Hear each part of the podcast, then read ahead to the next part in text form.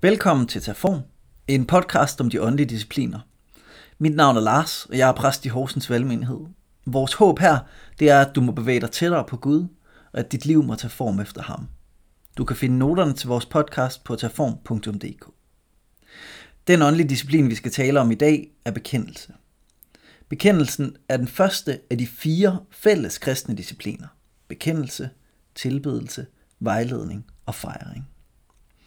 Bekendelse er den åndelige disciplin, hvor vi oplever Guds tilgivelse for vores synder og helbredelse af vores sorger. Alle de andre discipliner har på en eller anden måde deres forbillede i Kristus. Vi trækker os tilbage, ligesom Jesus gjorde. Vi indgår i fællesskab og relationer, ligesom Jesus gjorde. Med bekendelse er det lidt anderledes. For Jesus var det eneste menneske, der levede uden synd. Som Guds søn kunne han det. Og det var også derfor, han som den eneste kunne dø på et kors, og det har evige konsekvenser for os. Det er, som Paulus skriver i Kolossenserbrevet. Han slettede vort gældsbevis med alle dets bestemmelser imod os. Han fjernede det ved at navle det til korset. Det, som vi har gjort forkert, og det, som derfor gør, at vi skylder noget, vi ikke kan betale, det har Jesus betalt for os. Det gældsbevis tog han med op på korset. Det offrede Jesus sig for, sådan at jeg ikke skal betale prisen for det. Og det er derfor Johannes han kan skrive i sit brev, hvis vi bekender vores synder, så er han trofast og retfærdig, så han tilgiver os vores synder og renser os fra al uretfærdighed. Jesus har betalt prisen, og når vi tror på ham, så er vores gældsbevis betalt. Og Johannes han viser os, at vi som kristne har brug for at give slip på det, vi alligevel kommer til at gøre. Og vi kan regne med Gud i det, for vi ved, at han allerede har betalt det, vi har gjort forkert. Juliana Norwich, hun siger sådan her om bekendelsen. Hun taler om Gud både som ham og som vores kære mor.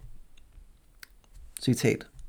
Når vi indser, hvor nemt vi falder, og hvor stor vores synd er, bliver vi ofte så redselslagende og skamfulde, at vi ikke ved, hvad vi skal gøre af os selv.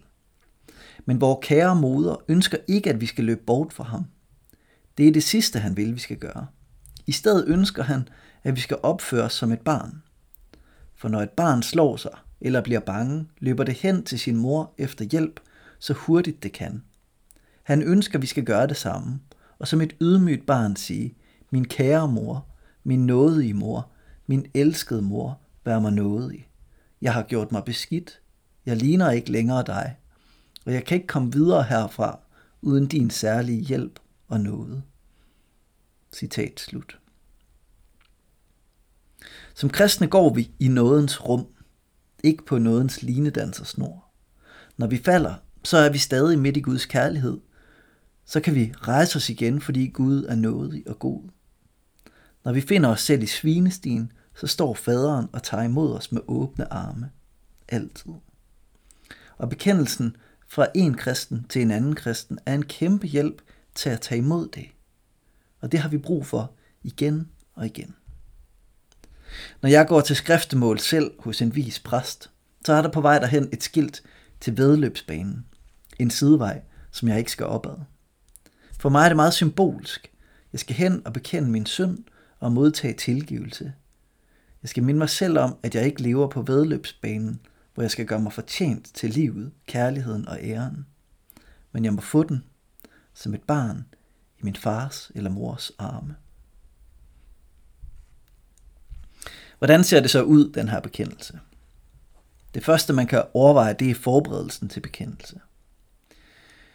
Hvis du skal bekende for første gang, så kan du overveje at bruge en side i din dagbog på at reflektere over det, som du var bekende. Og så kan du den første dag bruge 10 minutter på at reflektere over din barndom. Den næste dag bruge 10 minutter på at reflektere over din ungdom. Og den tredje dag bruge 10 minutter på at reflektere over dit liv som voksen. Og efter den meditation af 3 gange 10 minutter, og i tillid til, at Gud han har vist dig det, som du har brug for at bekende, så kan du opsøge en kristen eller en præst. Og han må så lytte til din bekendelse og sige en enkelt tilsigelse af søndernes forladelse. Og for eksempel kunne det lyde, jeg tilsiger dig din sønders forladelse. Og derefter så kan I bede sammen. Den øvelse med barndom, ungdom og voksenliv, Den skal du selvfølgelig ikke gøre, hvis du går til bekendelse regelmæssigt. Så kan du nøjes med at spørge Gud, hvad er det, jeg har brug for at bekende siden sidst? Det er vigtigt, at du bruger noget tid på at forberede dig, inden du skal bekende. Du skal ikke finde på noget, men bare lad Gud afsløre det, som tynger din samvittighed.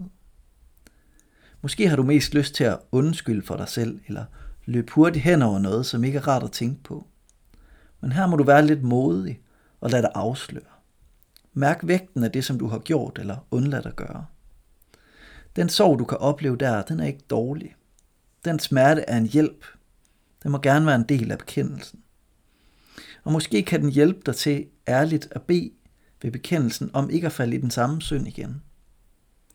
Selvom det naturligvis let kan være den samme slags synd, som må bekendes mange gange. Skrøbelige mennesker, som vi er. Efter bekendelsen, så må du prøve ved Guds hjælp at lade de svære følelser ligge. Din, din synd er skilt fra dig, så langt som øst er fra vest. Og det må du minde dig selv om, hvis selvfordømmelsen den ikke vil slippe. Hvis det er svært for dig at give slip på følelserne, der er knyttet til den synd, som du har bekendt, så kan du måske næste gang dele den oplevelse med vedkommende, som du bekender dine synder for. Hvem skal du bekende dine synder for? Vi kalder vedkommende en skriftefar, måske en skriftemor. Mm, det kan være en, som du har en formel eller en uformel relation til.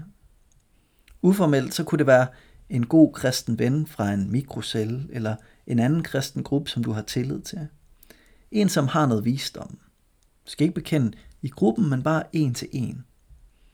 Det må være en, som du kan tale uforstyrret, uformelt og ærligt med.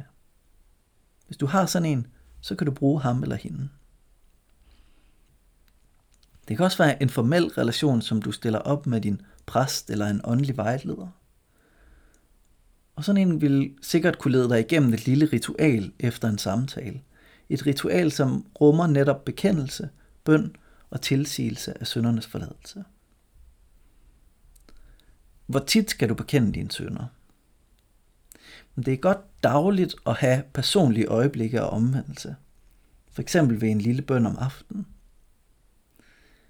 Og den bekendelse, som ser i fællesskab imellem to kristne, den kan man bruge lige så ofte, som man har brug for det.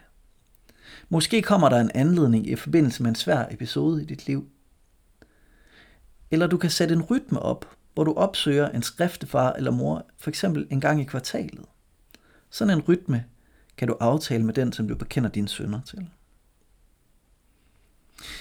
I bønden Fader vor, der beder vi, forlad os vores skyld, som også vi forlader vores skyldnere. Vi har brug for det, at indånde Guds tilgivelse, så vi også selv kan tilgive andre. Lad os leve i bekendelse, så vi modtager Guds nåde og barmhjertighed. Så vi modtager tilgivelse for vores synder, trøst af vores sorg og helbredelse af vores indre sorg.